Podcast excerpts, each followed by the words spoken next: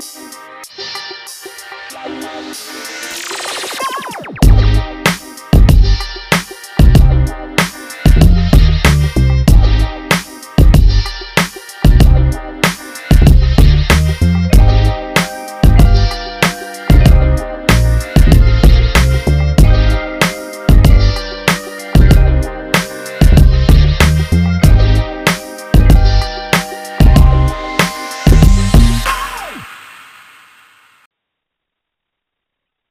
Okay, fans, this is your man Cam, and I'm joined by Young Sam Rothstein.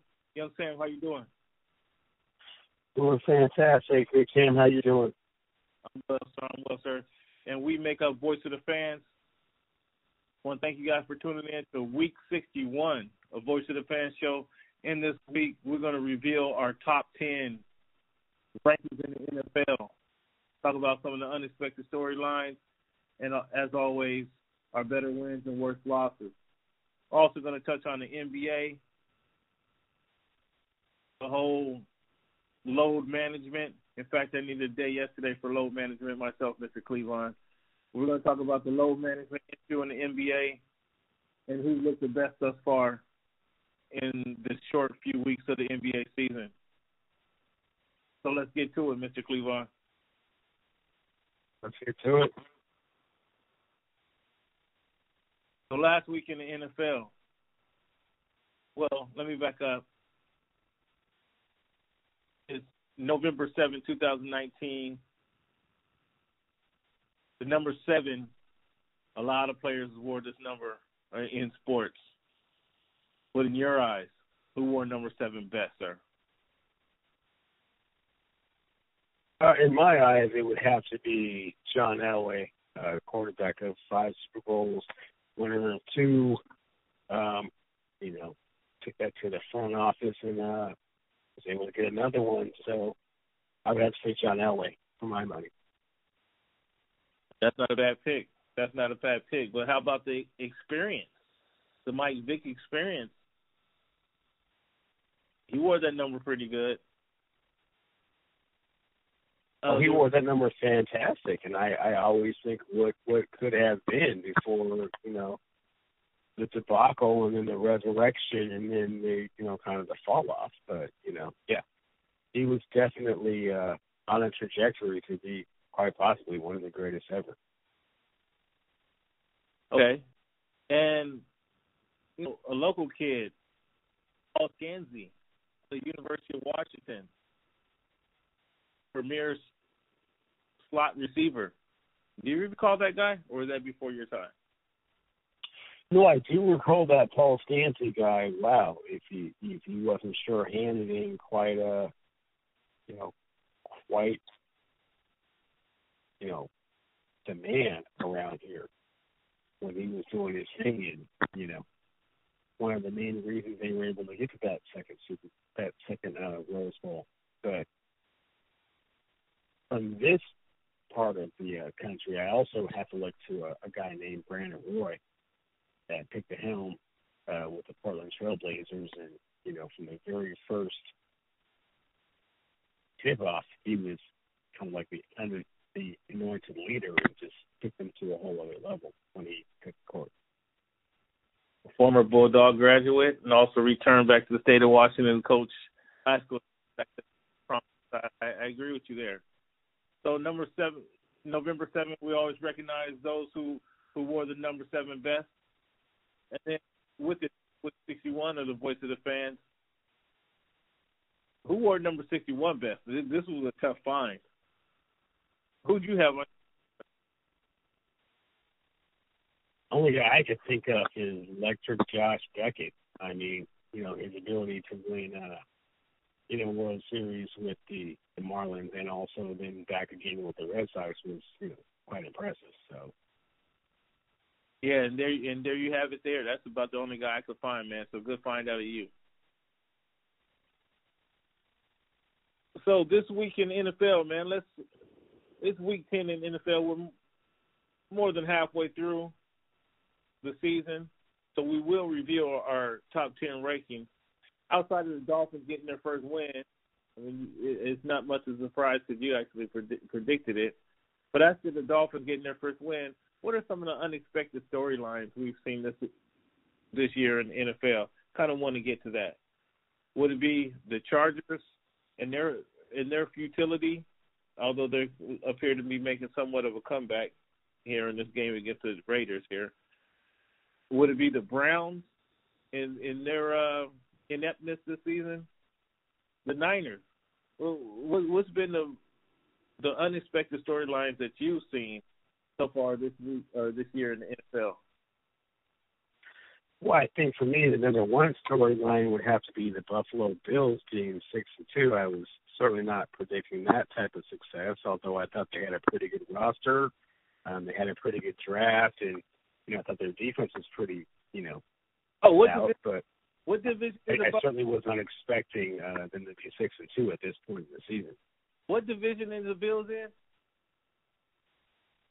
They're in the AFC East. And, and this is the the division you keep saying is uh, the weak one of the weakest divisions and gives a certain team a, a, a golden ticket into the playoffs. Oh wow! Thanks, thanks so much for bringing that back up. Yes, as a matter of fact, the New England Patriots have won that division 12 straight years in a row, and the other two teams in that division are both one and seven.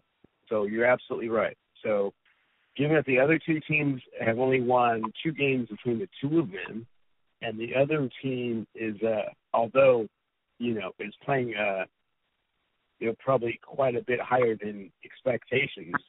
Um, I still think the New England Patriots will win the division. So yeah, that hasn't changed. Okay, so you got the Buffalo Bills. Um, I, would be remiss if I didn't bring up the continuing the continuing saga of Antonio Brown, who now says this week he wants to get back in the NFL. He wants to actually go sit down and, and talk to somebody about how he's been blackballed and and how the NFL continue to treat black players differently. What, what do you think about this guy, man? You know, I'm not a doctor, but just kind of from the comments that he's made on Twitter and just kind of his behavior in general over the last, uh, let's just say, 16 months, um, you know, I'm, I'm kind of thinking that these are some, you know, CTE symptoms to a certain extent. Um, he has certainly taken a different path than a lot of other superstar receivers. Um, so I'm not quite sure why it's always everyone else's fault. I mean, he was in Pittsburgh didn't like that, got traded to Oakland, didn't like that, got to the you know, was supposed to be the uh, you know, the hallmark franchise of the of the league after the Patriots and couldn't couldn't sustain there. So, you know, most people that are in the know will say, well, if you can't make it with the Patriots, is you know, I'm not quite sure where you're going to make it at. So, um, I it just it, the more that I hear, the more you know I feel it's just a tragic case, and I'm hoping it's something. I'm hoping it's not something more than it appears on the surface. You know. Um, yeah, I'm not going to go the CTE route. I'm not to go the brain damage route. I'm just to go the full of your full of yourself route. He came in as a six round draft pick, if I remember correctly, late round draft pick, if anything. Played his way up to from fourth string, third string, number two guy to the number one receiver on the first team. And all of a sudden just became full of himself. Now, whether clearly he uncovered some issues that was going on in in the locker room there throughout the last couple of seasons, but it's clear that he's been a part of some of those issues that's been in the locker room with the Steelers. So I'm not. A lot of this is self-induced, and I hope he gets his uh, head straight, gets his mind straight, and go ahead and serve this five, six, seven week penalty that they're going to give him, and gets back in the league and regains his credibility that he's had from just pure player development. Hopefully, hopefully get things to get, come back stronger than, than it was before. But I'm not I'm just gonna go full of himself. I don't know where he's gonna make that millions of dollars, you know, playing a game. I don't know where out where out there for him, and hopefully he gets back in the league because clearly the league's gonna move on. He needs the league, and it's funny to hear Cat say. I think I saw the, saw a post earlier today. Cat said uh, the league needs him because they're losing money without him. Man, I don't think these are guys who understand what the football is all about or what the NFL is all about. The NFL will move on. It's a train. Get on, enjoy it while you can, and get off at the right time. Hopefully, it doesn't kick you off before you jump off. So that that was surprising to me. That's one of the unexpected storylines, as you mentioned. He played with three, uh, was a member of three different teams before the ceremonious exit I say also because I picked the Browns to go to the Super or go to the playoffs, not Super Bowl, excuse me. Because I picked the Browns to go to the Super Bowl, I'm kind of surprised by, very much surprised by their utility this season, and then their ineffectiveness. And I think it has much to do with their quarterback and his ineffective play. Whether they have that proverbial book out on them, as you as you like to mention, or he's not playing. He's been busy with uh, commercial productions and all this throughout the off season, not focusing on football. Bad coaching, bad offensive line, wherever you want to put it, the Browns have not been what I and many football fans have expected this season. So uh, that's something that's kind of an unexpected storyline to me. Additionally, you you got any anything else you want to touch on, Mr. Cleveland? Um, well, with regards to surprising storylines, I am surprised that the quarterback uh, up here in the 206 has got 22 touchdowns and one interception. That's pretty impressive. Um, I was not expecting Russell Wilson to break out and be the MVP of the league. I thought that he would have a good season. I thought that the Seahawks would run the ball consistently and he would make plays here or there, but a 22 to 1 touchdown interception ratio is not what I was expecting. No. Is that your way just to get Russell Wilson in the conversation? Come on, man. Coming into the no, you you were asking what were some of the unexpected storylines of the year, and I'm like, well, Russell Wilson being the MVP of the league by anybody's, you know, I mean, in person, you know, expectations, you know, the first half of the season, that's kind of far fetched. Nobody would have thought that. They would have thought that he would be efficient. You know, he would be, you know, Russell Wilson to a certain extent, but the most valuable player in the league. I thought that was a little, be a little bit of a stretch, wouldn't you think?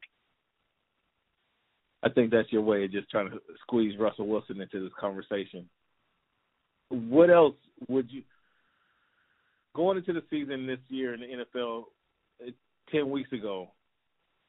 Russell, as Russell goes, the Seahawks go. You've known that for this season for two months now. You've known this for over three years now. If Russell doesn't get it done, the Seahawks Seahawks aren't getting it done. You know this, even though they try to they try to three headed monster with the running game and try to have or they've had the best running production in the years. The last. Okay, so so so so rewind. So rewind. I mean, I know you've been. Uh, I know you've been a little bit far removed with 206 for a little bit, and you know your finger is not quite on the pulse of, of things that are going on here. So let's let's, let's kind of backtrack here a little bit, okay? First off, when West first started out, it was Marshawn Lynch's team. It was beast mode, first and foremost. And in his early developmental years, he had one of the top five defenses in the history of football behind him. So it was not on him to be the savior, the guy that always has to make plays, and the one who, you know, puts the team on his back and carries them to wherever they're going to go. And this season has been markedly different. This is pretty slick. to him being kind of the straw that stirs the drink. This is the first season it's really been all about Russ. This is the first season. It's all. Come on, man, cut it out. This, this is pretty. This is pretty slick of you to turn this whole conversation to all about Russell Wilson. Cut it out. This has not been the first season. It's been all about Russ. The last three seasons have been all about Russ. The, as I told you two years ago, the Legion of Boom was not the boom anymore. Once Sherman Sherman got hurt, once your Kam Chancellor went out with the knee, with the neck injury, the Legion of Boom has, was disbanded there abruptly, much sooner than anybody anticipated. At that point, it became all about Russell Wilson. They tried to help him out with the running game, force feed their running backs, improve the offensive line, but it's been in Russ we trust up there. What are you talking about? It's been all about Russ. If Russell didn't get it done, they had nothing. So to say he's had one interception and 26 passes and 26 TD passes, that might be a little un- unanticipated. But it's all about Russ and what he does. I thought I told you last season he was in MVP conversation, if you recall. I, I thought we had this conversation last year with Russell being one of the top players in the league. So it's been before this year. It's where the where the complete offense has been in Russell Wilson's hands. Am I not correct in saying that? Um, I mean, you're not really correct for saying that, and I mean, you know, the MVP conversations last year were a little bit premature. This oh. year, they're definitely, you know, validated and warranted. So, I mean, it's I, like I like I said before, I realize that your finger's not on the pulse of, you know, single six football, and you know, you kind of have a kind of a you know, a Cali mentality about it all, and that's fine. Uh, it, it, it's called objective, objectively looking at the situation. Yes, I'm not blinded by the green and the blue and green goggles that you're wearing. But again, I did say Russell Wilson was in the in the super, uh, excuse me, in the MVP conversation last year. So it hasn't been all about Russ just starting this season. But he's done a damn good job with it. So nonetheless, I, I wouldn't have. And to your point, I wouldn't have anticipated Russ going 26 and and one, having a, a ratio of 26 and one in touchdown to interceptions. But he's doing damn good, and it looks like uh, your guy. Um, number 16, Tyler Lockett, is actually as a slot receiver, being playing the number one position, is doing a damn good job. Doing a damn good job at, at that role. And then they have the complement eh, we're week ten, and number fourteen is actually producing for those guys. So he has some quality receivers it appears, and then he's using them and getting the job done. So good work out of Russell and the Seahawks up there. But they have a team to, to contend with. Did you expect the team in Northern California to be eight no oh at this point? Who actually they who actually they meet here on Sunday. Did you expect these guys to be 8 no? Oh? And tell me what you think about this 49er team within the division. They meet on Monday night. We're going down to the Yay area. We'll be ready for them. It'll be fantastic. Um, I don't think that the 49ers have had a lot of formidable competition at this point, but the way that they've been able to put together 8 0, I mean, 8 0 is 8 0 and that pass rush is no joke. I really like their front four. It's definitely the best front four in the league right now. So we'll see how things go and how they transpire from here on out. But yeah, this uh Veterans Day Monday Night Football game, yeah, is must see TV. Yeah, it's going to be pretty damn good, I must say. The Dolphins getting their first W. I mean, against the the biplanes of the Northeast it, it sickens me. It sickens me. I I didn't expect them to go 0 and 16 like many of you guys were hoping, but we fall with just Dolphins' luck. They go all year getting rid of their best players, trying to tank, and they can't even do that correctly. Because now we're in the number three hole behind the Bengals, the biplane, and we're sitting at number three right now with the best pick. your thoughts on the Dolphins? I mean, you picked this, you did pick this win, but your thoughts on the Dolphins and and how they look thus far? Oh, like I said last week, Cam. I mean, it, it's all just coming to fruition. I, I, I predicted the the victory this week. Um, I, I, I said that once they kind of got this victory, you know, they kind of messed around the week before and almost got that victory. And just kind of the way they're going about it, they're not, they're, you know, they're falling to like peer pressure almost, man. It's like they're not really trying to tank like you're supposed to tank. It's like don't pretend like you're tanking and then end up getting three victories in a season and end up with the number five pick because then you, you're not helping your team out. The whole point of tanking is to get the top tier talent so that you're able to take that next step. But like I said last week, the way that they're doing it, they're so inept at doing it that they're going to wind up without the one or two, which means they'll wind up without Tua uh, or Mr. Young, and they'll just end up with a player, and it'll just be hilarious. And they're they're well on the way because, like you said, they just won this game. Now they're all full themselves. They feel good, and they you know they might even get another game, and get another win. You know, they like like this winning stuff. You know, this you know two and ten. You know, is is way worse than zero and twelve at this point in the season. You know what I'm saying? I'm not a I'm, I'm not a, a believer. I Haven't been, never will be a believer in the tank process. But I mean, it appears they can't even do this right. If, if, if you're going to tank, just lose all the damn games.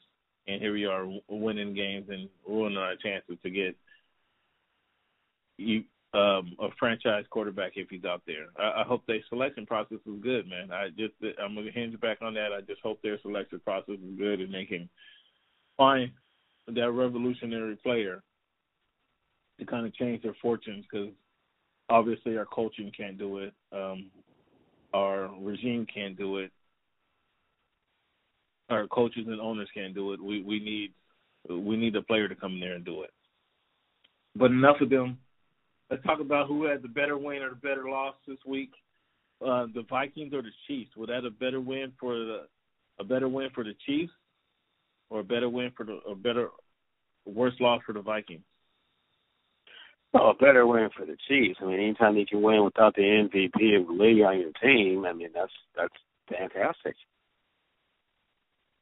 I mean, the the Vikings had an opportunity to do some th- things, but I mean, the mere fact that the Chiefs came out without Mahomes and were able to beat a team that you know fancies themselves a playoff contender is a much better win. I don't know if you're watching this game. I I agree with you or not, but I don't know if you're watching this game. But the Chargers looks like they just barely staying alive here with under a minute to go in Oakland. Last game that that they'll play in Oakland, down by two points, 43 seconds. They just on fourth down, they just got bailed out with a pass interference call. I don't know, you got that game on? I I I am watching as we're doing the show. Yeah, it is in the background.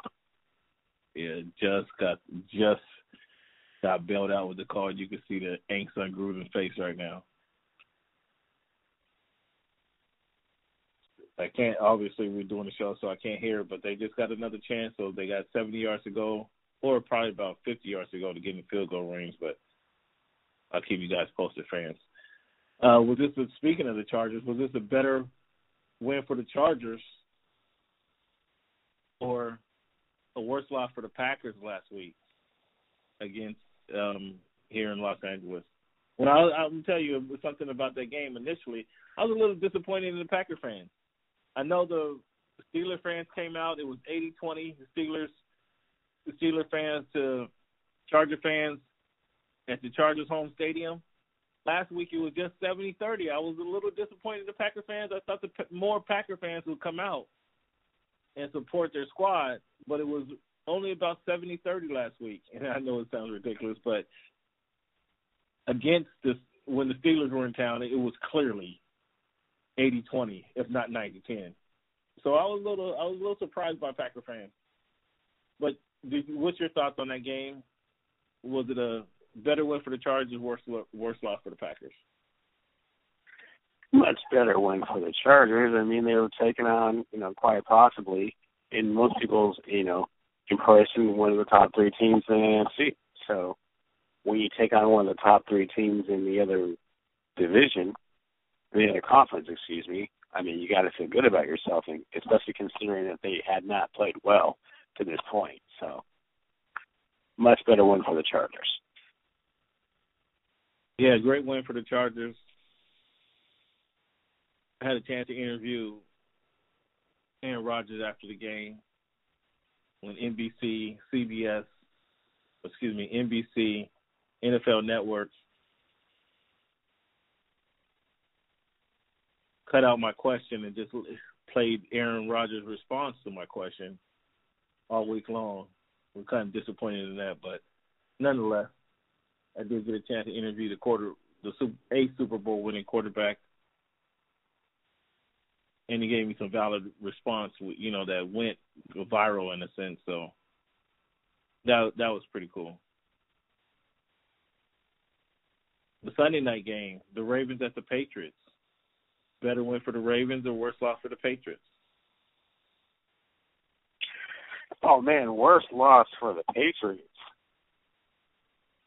Really? Without question, they were talking about, wow, was this team uh, invincible? Was this the best defense that we've ever seen in the history of the NFL? I mean, all of these things that were supposedly able to go on, um, but you know, with a you know a hint of reservation you know, from real football, you know, aficionados like myself. Uh, yeah.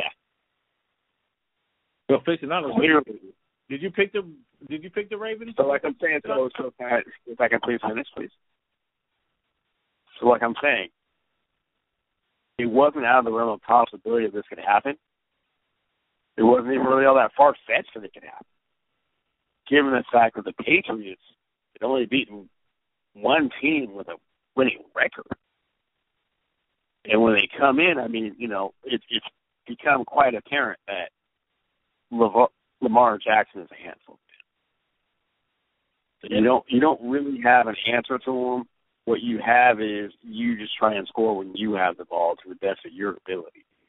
Uh, because trying to contain him or keep him in space, I mean, those are just concepts and theories that you just kind of throw out that nobody can really. Yeah, I agree. I was, that was probably the most surprising part. And the game is over. Interception thrown by Philip Rivers, his third of the day, and the Raiders have will in 20 seconds defeat the Los Angeles Chargers in all intents and purposes in their season, as they will drop to four and six, and the Raiders will improve to five and four as they close out the Oakland Alameda Stadium, and the Chargers play there for the final time in their history. But as you were saying,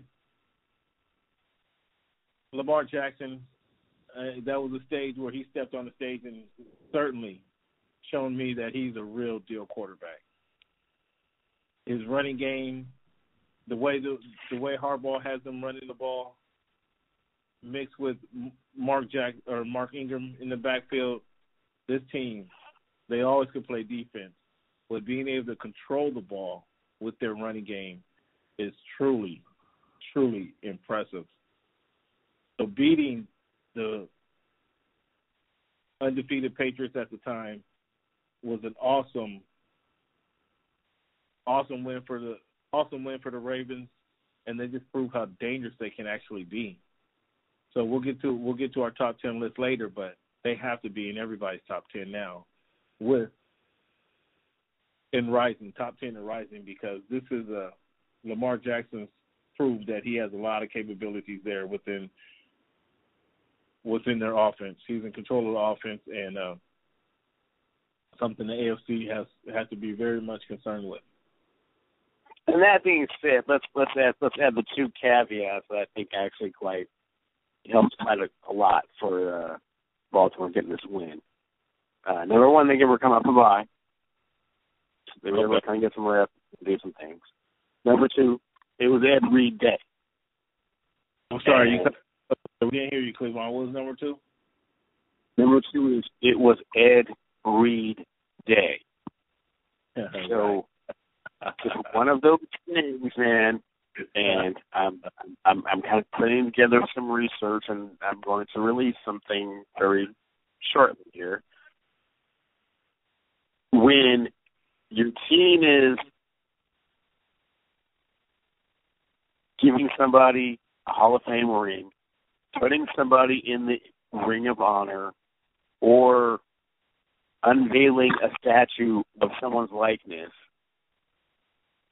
good chance that team gets a little bit fired up and tries to, you know, make the most of the momentum and the emotion and the inertia and tries to ride that to to a win.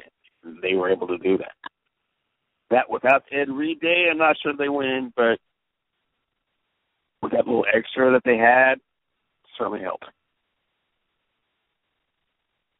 Let me break that down for a moment. I, agree with you. Every day has something that did obviously impact the Baltimore Ravens. However, Ed, Red, Ed Reed Day, the Ed Reed night, didn't do much for the Patriots in their defense. Their inability, I'm not giving them any credit for their inability to slow down Lamar Jackson. Ed, the Ed Reed day infused something on that defense, not necessarily that offense. So I do understand where you're coming from. Yes, it might have a small impact, but more so on the defense on the defense side of Baltimore Ravens, not necessarily the offensive side. So I, where I agree with you, I have to partially. I can only partially agree because the way that offense, the, the way the team played on the offensive side of the ball, had very little to do with the excitement that Ed Reed brings to the to the off or to the team.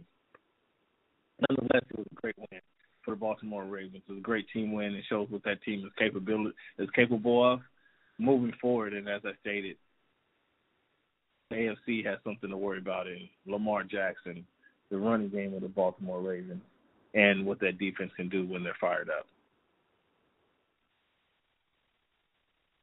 When we come back, we're going to take a look at our conference picks and review our picks for the week. Mr. Cleveland, let's take a break here.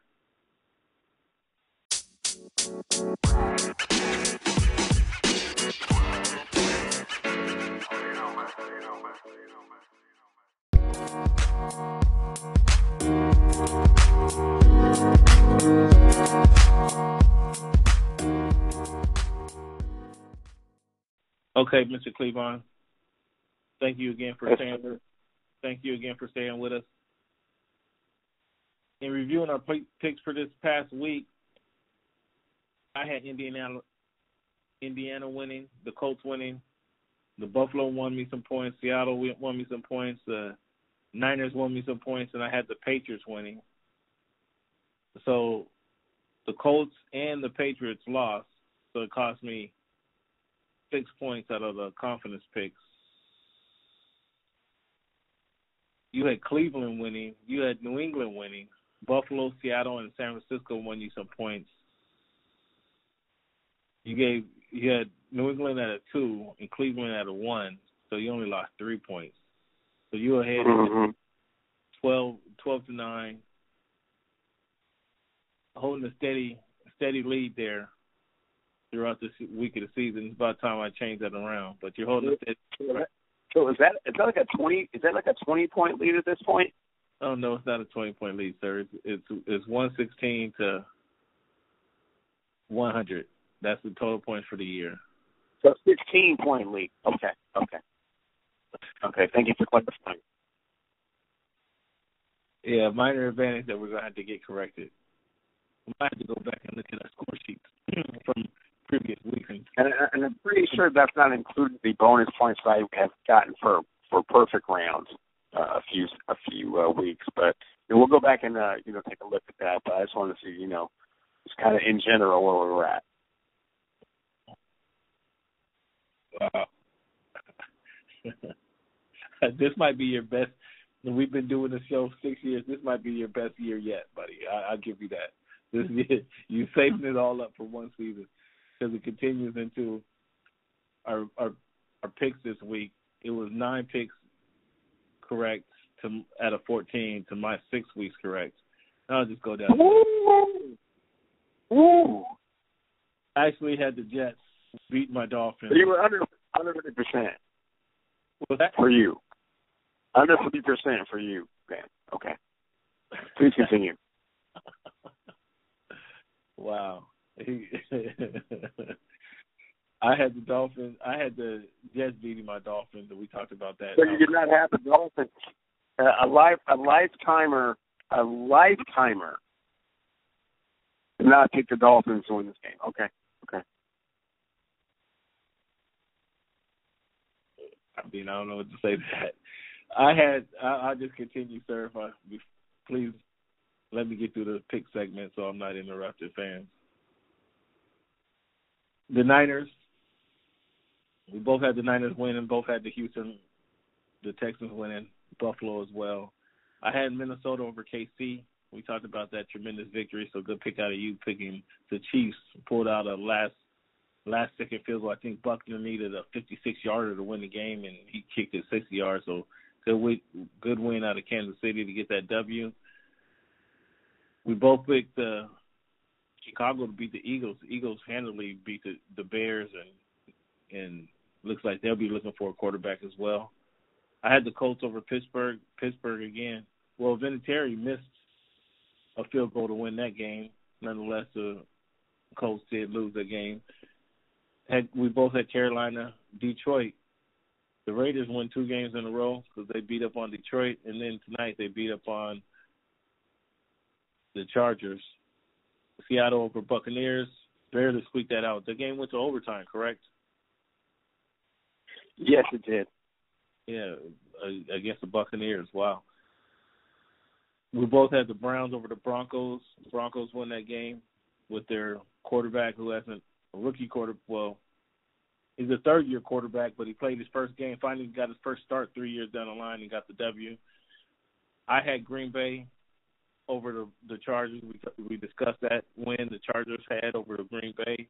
I had New England. I had Dallas over the Giants, and Dallas was able to pull that one out. So I had six wins. Uh, my picks against the spread, I went 0, 0 for. You only won one one game out of your picks against the spread.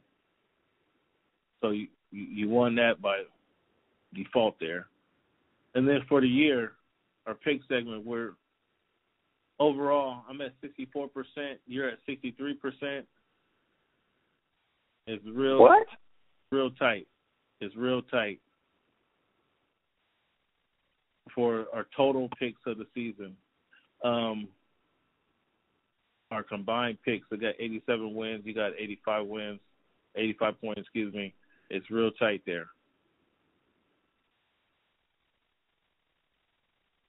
And talking about the games that's coming up this week, What are the, what games are you looking forward to seeing this week, sir? Well, is that a serious question? I'm looking forward to seeing the Seahawks versus the San Francisco 49ers on Monday night. Let's get down. Let's see what's up.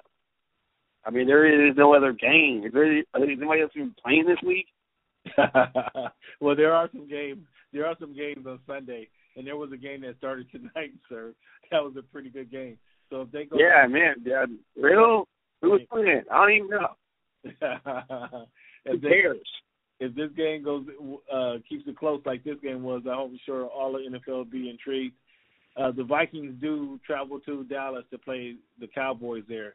Six and three Vikings play the five and three Cowboys, and the five and three Rams do travel cross country to play the four and four Steelers. So both get, both teams there have their season is getting down to crunch time, so their season will be on the line here. Um, Rams versus Steelers and Vikings versus Cowboys. So there's a couple other good games on the list, sir, outside of what's going on in the Yay area. But you you you care to give since you're so fired up, you care to give the fans a little breakdown of, the, of what you see and how you expect the game to transpire. Oh, for sure, it'll be a typical Seahawk game, and they will play to the level of their competition. Um, this time, it being a little bit higher, so they're going to make a lot more plays than their, you know, their counterparts. And when it comes down to it, man, the 49ers just aren't going to be able to make enough plays. We're going to sneak out of there with a 33 to 29 victory. 33 to 29. That's that means San Francisco's going to make quite a bit of play, uh, quite a few plays there if you're giving them 29 points.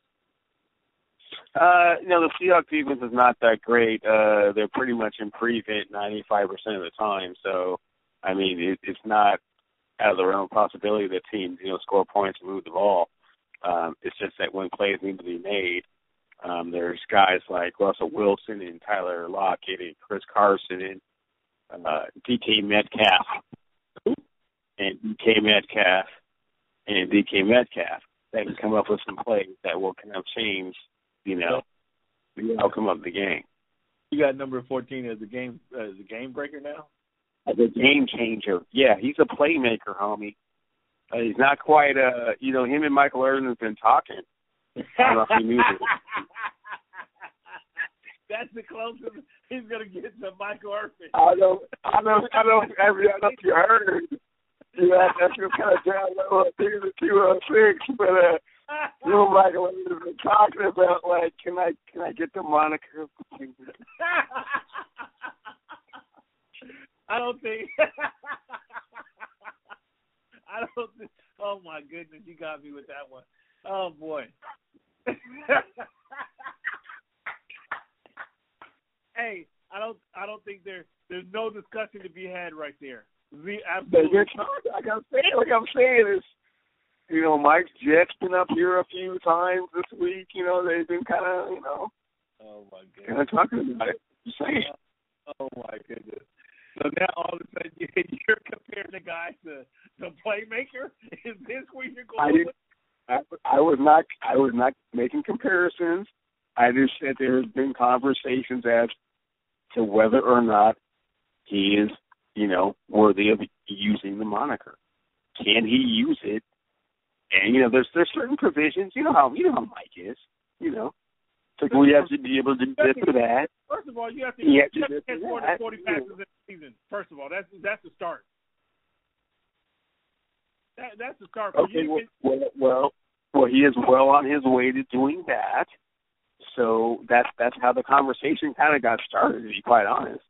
Oh my goodness gracious! this guy, you ought to be ashamed of yourself, Mr. Cleveland, to try to, to evoke the name of Michael Irvin, the playmaker, with this rookie who who just got on the field for a few ga- for a few games.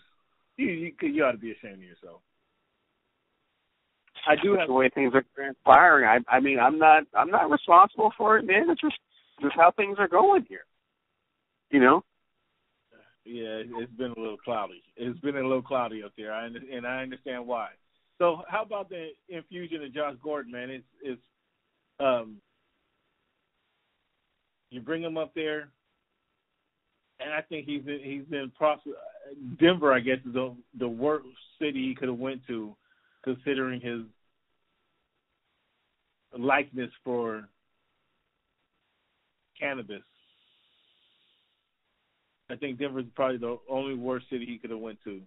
So how how are the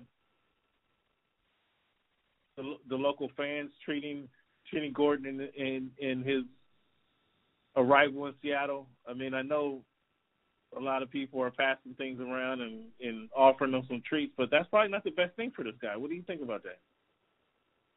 Well, given his uh, you know, set of circumstances, everybody is very cognizant of, you know, the you know, temptations that kind of come with a state that has um a substance that is legal that the NFL does uh not feel is legal.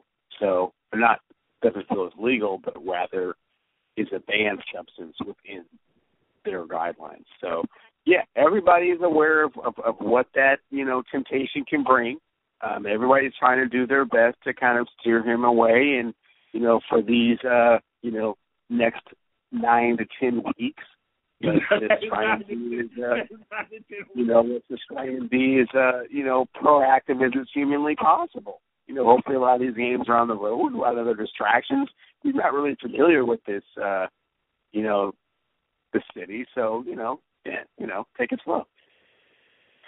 We'll try to be our you know try and do our best to be you know somewhat of a deterrent to certain things he likes to do. And you know hey man first things first make the team man. You know make an impact on the team and then we'll worry about those other things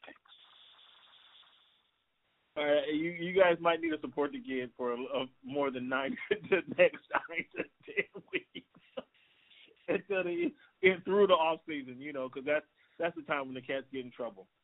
But no, but I I I digress.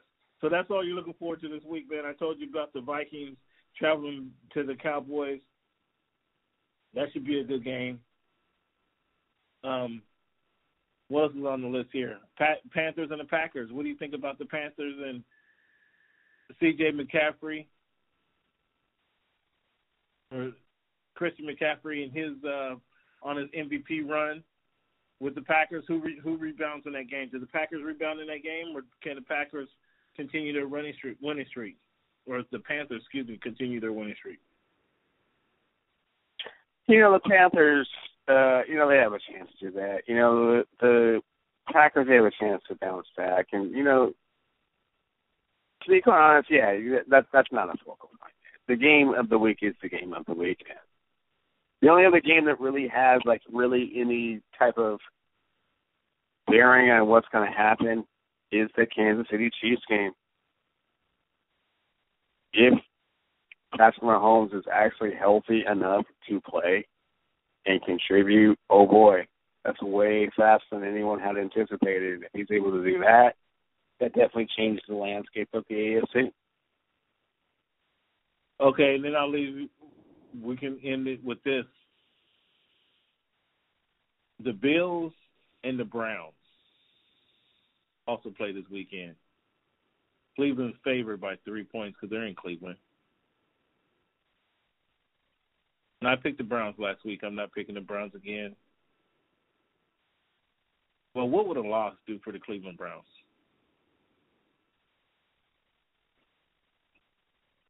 Loss wouldn't do anything for the Cleveland Browns. I mean, they would be in the exact same situation that they're in before the game. I mean, I think a win would be a lot more of a you know a boost and a loss would be a, a letdown. I mean, I think at this point you're, you you haven't done enough to really expect them to uh, come out and be successful. Uh, what I've kind of what I'm kind of leaning towards is we'll see what the um, impact Kareem Hunt has on this team. Is he because what I what I've seen, I don't really think that uh Chubby, the chubby guy, is uh, an every down back. I mean, I think he's very effective when he does what he does, but I think he needs, you know, some time off here and there. I think he needs kind of more of like a load management, if you will, uh, his running style. Oh man, I totally disagree. The Chubbs has proved that he is an every down back. Now he might some somebody to kind of relieve the pressure off him might be beneficial. To kind of keep him fresh throughout the game. So instead of him getting 21 carries, he gets 16, 17 carries. But I disagree. I think he is an every down back.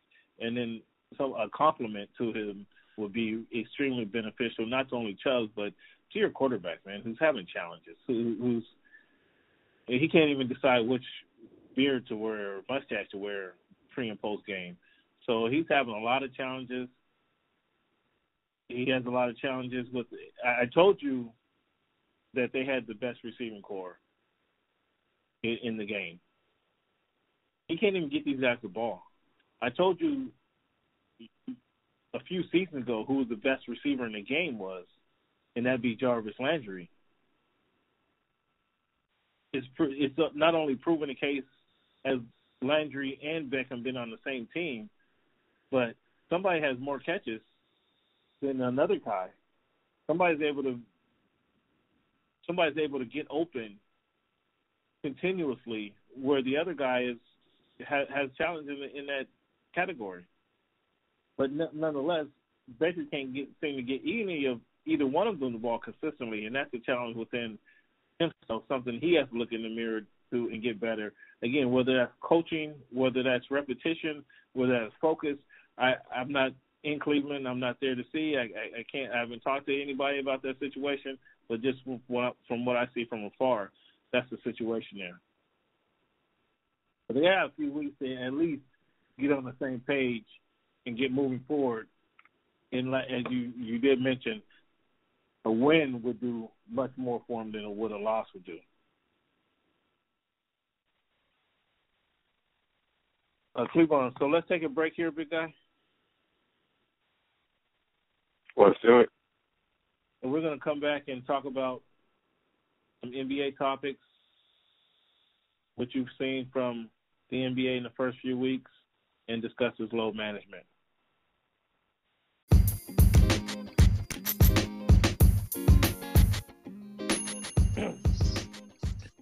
Uh, the people at What's Good in Sports want to want to talk to you, talk to the fans, and make sure you guys tune into the website. Every Cleveland, have you seen the What's Good in Sports website? Yeah, it's beautiful, man. Lots of uh, positive stories and lots of great um, content. Um, the people they told me uh, personally, make sure you guys go visit the website. So please, when you get a chance after the show, check out the what's good in, what's good in sports.com website.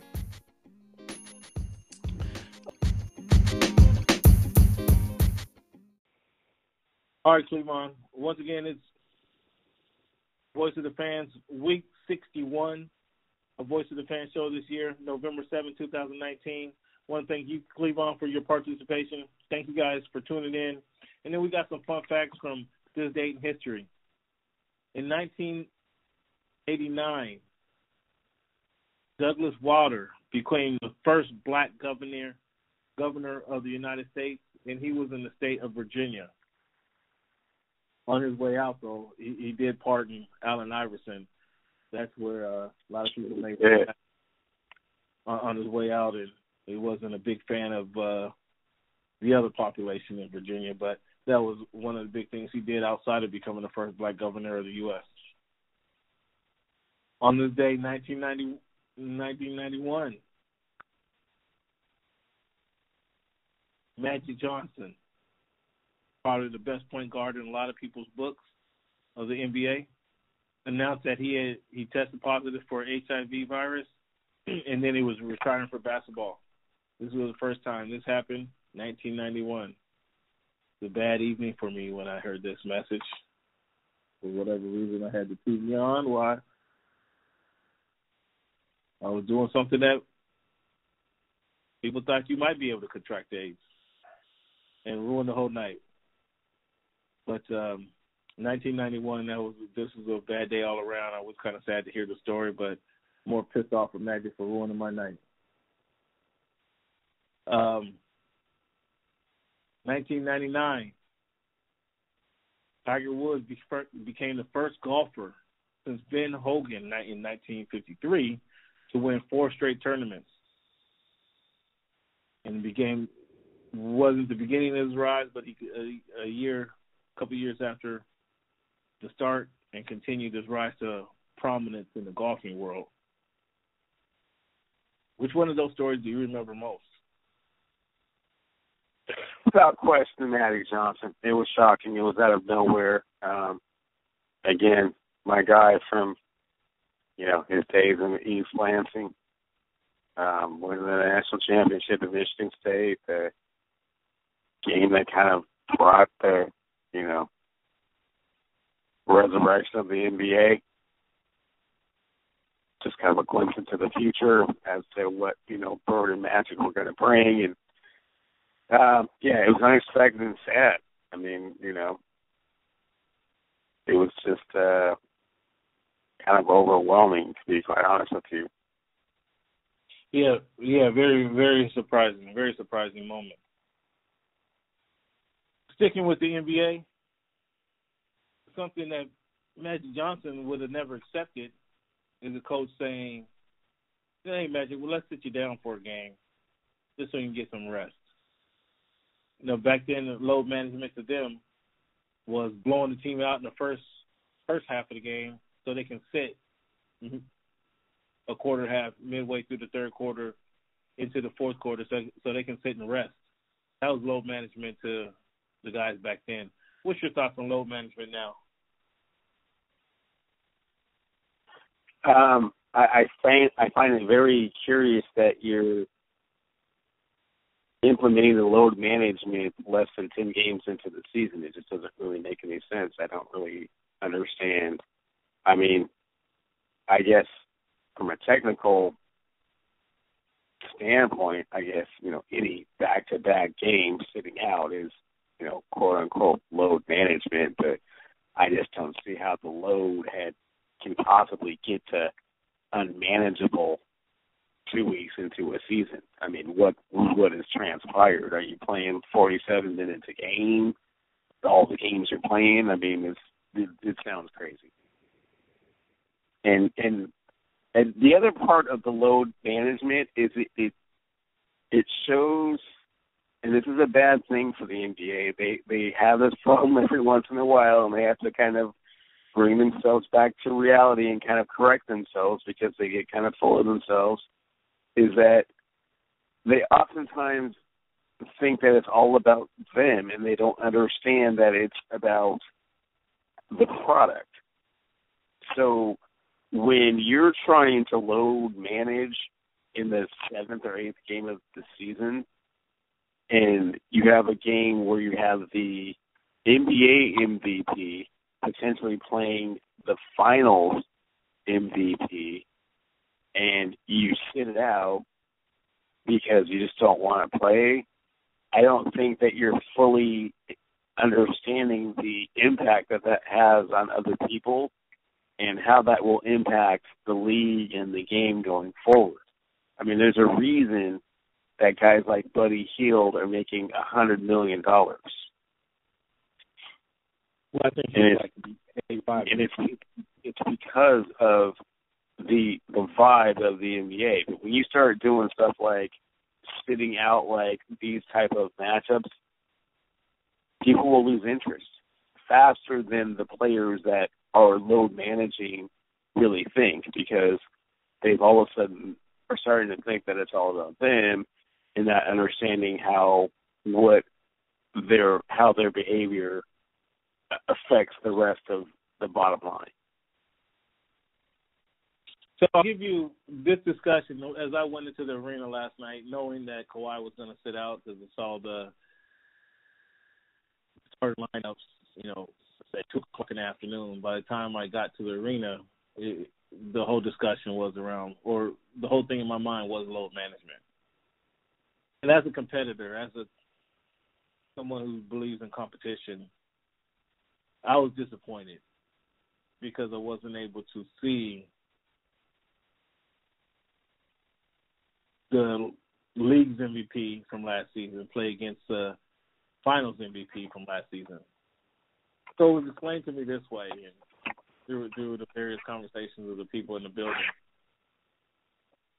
mainly national uh, reporters, nationwide reporters that you all would be familiar with. Load management is going to happen. Kawhi is not going to play back to backs. There's about eight back to backs this season. He will not play any back games. So as you look at the as you look at the calendar, there's a Clippers have a back to back next week, and Kawhi will not play in, in any of the back to backs that's happened for the season. There's a back to back next week. He will not play in. In the I think there's a back to back in the middle of December that he will not play in. So if you're looking to go to a Clippers game, check the roster before you get your tickets. There will be a back to back that Kawhi Leonard will not play in as I mentioned, my standpoint from be just being a competitor my competitive spirit and want to see the best competition on the court. That's why I chose to go to the game with the Milwaukee Bucks versus the Clippers versus the Clippers and the Portland Trailblazers. I just assumed that would be a much more competitive game and a better game to watch from a fan standpoint, reporter standpoint, and what have you. I was told, and it kind of, you know, brought it around to taking the fandom out of what we're looking at is who would you rather play? Would you rather play if you're going to miss one game? Would you rather miss a game against Giannis, or would you rather miss the game against Kent Bazemore and Damian Lillard? I think that's a self-explanatory answer there. And again, it doesn't. Yeah, do, it doesn't do the. But, but, do you, but, do you, but do you hear how you're sounding, Cam? Do, do you hear the arrogance in which you're kind of projecting? I'm like it's like it's telling a decision, and it's like it's like you decide like how you feel about it. I'm telling you. when you have that are that are trying that are that are spending like two thousand dollars a ticket, and you're trying to you should be trying to somewhat acquiesce to who is coming to see you, and you just don't have any regard for it at all. It's all about you, how you feel. Ultimately, that's going to have an impact on how things are how things are run. Well, I, I'm not sure it's going to have an impact because, as as we talked about earlier. Oh, I'm quite sure it will have an impact if you continue to do these kind of things. I mean, it's just so long as it's just Kawhi because he's already kind of you know a weirdo, so to speak. Uh, he's not very fan friendly and he's not very media friendly. So, okay, man. But you get like three or four guys doing this, just sitting whenever they want and sitting out against games against marquee like big matchups. Yeah, that's not a good look. Again, listen to what I'm saying. Uh, to your point, there's only a few players who who really have this impact on the league, but when these players that do have this impact, and it's already established that there there are games that they're going to sit out, and it's not me saying this. It's not me where I'm coming from. It's I'm telling you about the conversation that I'm having within the building. And so when it was put to me like that, which game you pick pick your game, pick your poison, if you will. Which game would you rather sit out? From a competitive spirit, yes, I I 100 percent in the arena. Like I don't understand this. I I, I can't I can't get with it. But when it was explained to me that way, it's like, okay, I, I see where he's coming from. Secondly, I wanted to go to the I wanted to go to the game because I wanted to see that competition. I want to see that spirit out there. However, when you look at last year's MVP and you look at last year's final MVP, there was no nothing to prove. The finals last year's final MVP had nothing to prove against last year's league MVP. He did that in the playoffs. Milwaukee Milwaukee was up two to nothing on Toronto Raptors. Toronto Raptors subsequently came back and swept them four games straight, ended their season. Where I selfishly wanted to see the Clippers against the Milwaukee Bucks at full strength, that message had already been sent to the Milwaukee Bucks. The, reg- the regular season is not about having something to prove, Cam. I mean, it's only the first week of the season. The, the regular season is about the fans. You're, you're not you're not doing you're not doing this for your for for you. You're you're doing this because you're representing a franchise. They're paying you tens of millions of dollars a year, and you're like one of the beacons of like an industry that's making billions of dollars, and you're deciding on your own that you just don't feel like it. It's in your best interest to not do it. It doesn't have anything to do with the overall best interest of the brand, the league, the world. It's all about you. Well, he's doing it again. It within to to defend sitting out two games within the first ten games of the season. I'm not in agreement. There's no defending that, bro. There's, there's, there's no load management in ten games. You're not you're not you're not managing a load. there's no load. Don't call it that. Just just say you just don't want to play back to back games and you don't have to, so you won't. Again, you, you you're saying it as if I'm trying to defend this. I'm telling you from what I'm hearing in the building. That's what I'm giving you. What I'm hearing in the building, and again, I chose to go to the game because I want to see a competitive game. I want to enjoy the competition and, and the environment within that the competition brings. However, these are the things that's kind of helped me to come around, and I'm just sharing this with you, you and the fans. There's a, in those couple ideas that kind of said best about what the building was was feeling, and I kind of get it from those standpoints. Um, which again, as a fan, I understand exactly where you're coming from. So we're gonna obviously this is gonna be more talk throughout the season. It'll come up again next week, as I mentioned. It'll come up again in December, as I mentioned. But we'll have more more discussion about this quote unquote load load management that surprisingly Russell Westbrook went through a couple games ago. He sat uh, and sat on the bench. It pained him to sit on the bench for and watch his team uh, lose, but yet yet happened yet and still it happened again. So with the first few weeks this first few weeks of the season, man, has there been any, any surprises, anything that's kind of caught you off guard outside of this low talk? I would have to say one of the things that has uh, surprised me a little bit is uh, the Los Angeles Lakers. Oh boy, uh, why why did I tee that up for you? I, I, I've seen, what are you I've seen kind of the way that they have gone about their business. I would have thought that um, there would be a lot more of a transitional period as far as you know Anthony Davis and LeBron getting on the same page. There has not. I mean, but who I would I, I, I would have thought that uh, Dwight Howard wouldn't have had as much of an impact as he has. It's kind of that's a very good. That's a very valid point right there. Dwight Howard having an impact, uh, better impact more than you might have anticipated. But can you tell me the Lakers roster, or excuse me, the Lakers, schedule, who they who they played and beaten here in their uh, on their quest to be six, six and one? I think their record is.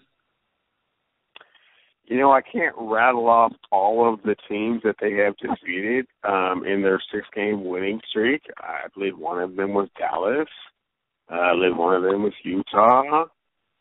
Uh, I'm not quite sure who the other teams were. I can't, like I said, I can't name them all, but just the way that they've been able to kind of come together and you know um, I, I watched them the other night. They had a, they were down by 18 third quarter. By uh, midway through the fourth quarter, they were up by 10. I thought that was kind of a you know a pretty short time span to kind of turn things around. And you know they just don't really seem to fear anybody, and they kind of seem to have a lot more poise at this stage of the season than I would have thought.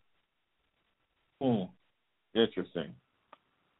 Okay, that's that's that that's fair. I, am with you on the um, Dwight Howard and kind of what they've in his his uh, progression this far in the season. But let me let me help you out since you you don't know. Uh, Utah Jazz, Charlotte Hornets, Memphis Grizzlies, Dallas Mavericks, San Antonio Spurs, Chicago Bulls. Any of those playoff teams? Do you have any of those teams making the playoffs? Maybe the Utah Jazz will make the playoffs when it's all said and done. So out of the six I wins, did, I, I did. I did say that the Dallas Mavericks would would make the playoffs. Yeah. You got Dallas Mavericks making the playoffs. They'll they'll be fighting for number eight if they're lucky. So, and I, I'll give you the Mavericks. So out of the six teams, they beat two playoff teams. So they have Toronto. They they have the Miami Heat, Toronto Raptors, Phoenix Suns, Golden State Warriors, Sacramento Kings, Atlanta Hawks, OKC Thunder back to back, Memphis Grizzlies. I mean, gee whiz um, San Antonio Spurs, Pelicans, and Wizards. All this through November. I mean, come on, they should be nineteen and one. nineteen and one against these these bums. I mean, they don't play another playoff team until the December December um until the Nuggets December three. I mean, come on. Well, we'll have, we'll have to see how much load managing Anthony Davis and LeBron are doing. But I mean, I guess if they were playing every game, perhaps you know your your prognostication, you know, would be possible. I mean, they're, they're not going to have to do load management. They can blow these squads out and not even not even face true competition here. Pretty, you know, until again December where they play another playoff team a team that we project to make the playoffs until December. So I mean, come on, that was I'd give you something on Dwight Howard and his re- research reemergence into the league. Um, I'll give you something on that. But let's take a look at um, the voice of the fans fantasy football inaugural season.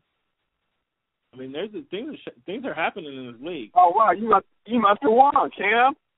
Things, things are yeah, happening. Did you win this week? Uh, Cam, did you win this week? I mean, otherwise, why would we even be talking about fantasy football? Again, there, there's somebody sitting. Brendan's team. Brendan's team is at, at eight and one. We got the bank squad sitting at six and three. Vegas 2020 sitting at six and three. Lord of the Rings, whoever that is, sitting at five, four and five. Lo and behold, the champs is sitting at four and five. They're just a couple games out of couple games out of the mix right here. Two game winning streak. They're just a couple games out of the mix, man. These are the championship weeks, and I bring it up because these are the championship weeks. These is when the real medal steps up and the guys show who they who they are. That's what happens in these next few weeks here. So we're going to see if somebody got a, a five game winning streak. We're going to see if that continues. Brendan has a six game winning streak. We're going to see if that continues. So. Well, I, I, I am glad. I am glad that the last couple of uh, weeks has kind of uh, reinvigorated you, and you, you you're paying more more attention to kind of what's going on out there, uh, as far as what these players are you know, doing, as far as you know their ability to score points in certain situations. Hadn't been that way for the last couple of weeks, but it's, it's good to it's good to have you back. Good to have you back, Big Camp. Uh, yeah, man. Whatever, big guy. Hey, Cleavon, let the people know where they can find you. They can find me on Twitter at Clevy Wonder. They can find me at on Instagram at Cleavons too. Well, I want to thank you again for tuning in. We can find you can find Cleavon also on Voice of the Fans with me, Cam. You can find me at What's Good in Sport on Twitter, Voice of the Fans on Instagram, and again, you can find me every week on Voice of the Fans podcast, where you hear, download our show, share our show. You can hear on any any podcasting platform you choose, Spotify, Stitcher, TuneIn, Apple Apple Podcasts, Google Podcasts, iHeartRadio. We're there. Make sure you tell a friend to tell a friend. One of the hottest shows in the podcasting world. Cleavon, I want to thank you guys for tuning in. And fans, always, thank you for making our voice your choice. Later. Not a problem. And hey, uh, please make sure uh, Kawhi gets as much rest as is humanly possible, okay? Because I mean, it's a long season. I don't know. I don't have much to do with that, but uh, I'll get I'll get him a message. I know, I know, I know you were around them cats a lot. You know, you and Bomber are close. You know, you guys are tight. I mean, you know, you're, you know, Team Kawhi. So I mean, just make sure he gets as much rest as you know as humanly possible. Hey man, thanks for making our voice your choice. You know how we do. I love you. I love you.